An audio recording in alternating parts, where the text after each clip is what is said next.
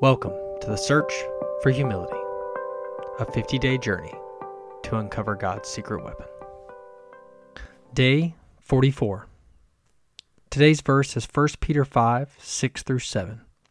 In the ESV, Humble yourselves, therefore, under the mighty hand of God, so that at the proper time he may exalt you, casting all your anxieties on him, because he cares for you. And in the message, so be content with who you are, and don't put on airs. God's strong hand is on you. He'll promote you at the right time. Live carefree before God. He is most careful with you. So there's a couple of great commands here. One of the ones to, to pull out just real quick is is is that it is not, according to this verse, our job to exalt ourselves. And we studied that a little bit in Luke a couple of days ago, but he just makes it so much more clear that at the proper time God will exalt you. He he knows when, where, what, why, and how you should be exalted, you should be rewarded. And his command to us is stop spending so much time thinking about that. Just spend your time humbling yourself before me, casting your anxieties on me. I care for you and I will exalt you at the proper time.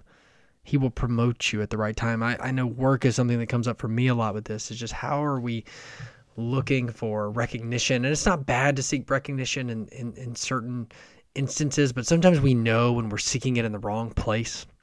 And I and I try to come back to this. A friend, one of my best friends, keeps reminding me of this verse and saying, That is not your job to exalt yourself.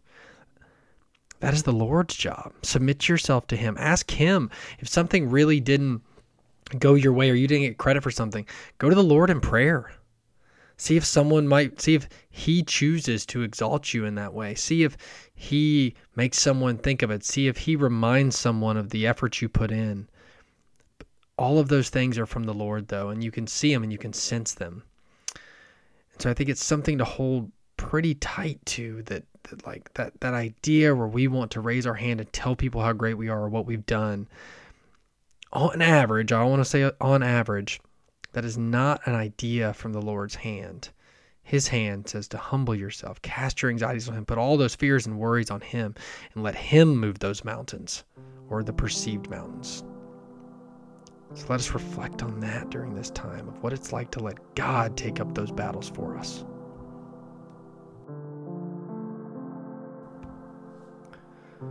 Please reflect on what God might say to you through this verse today.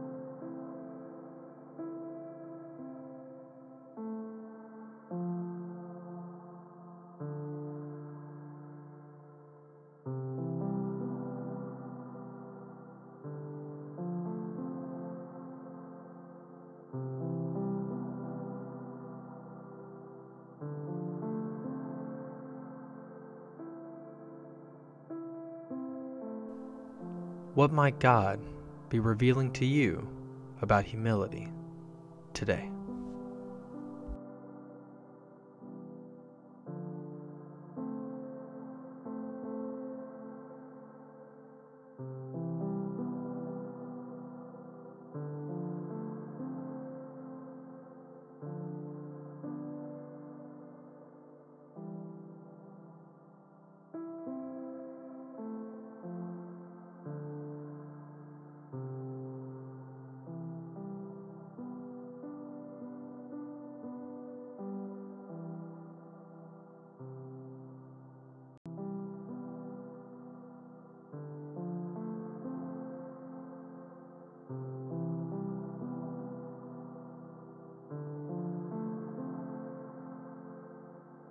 In Jesus' name, amen.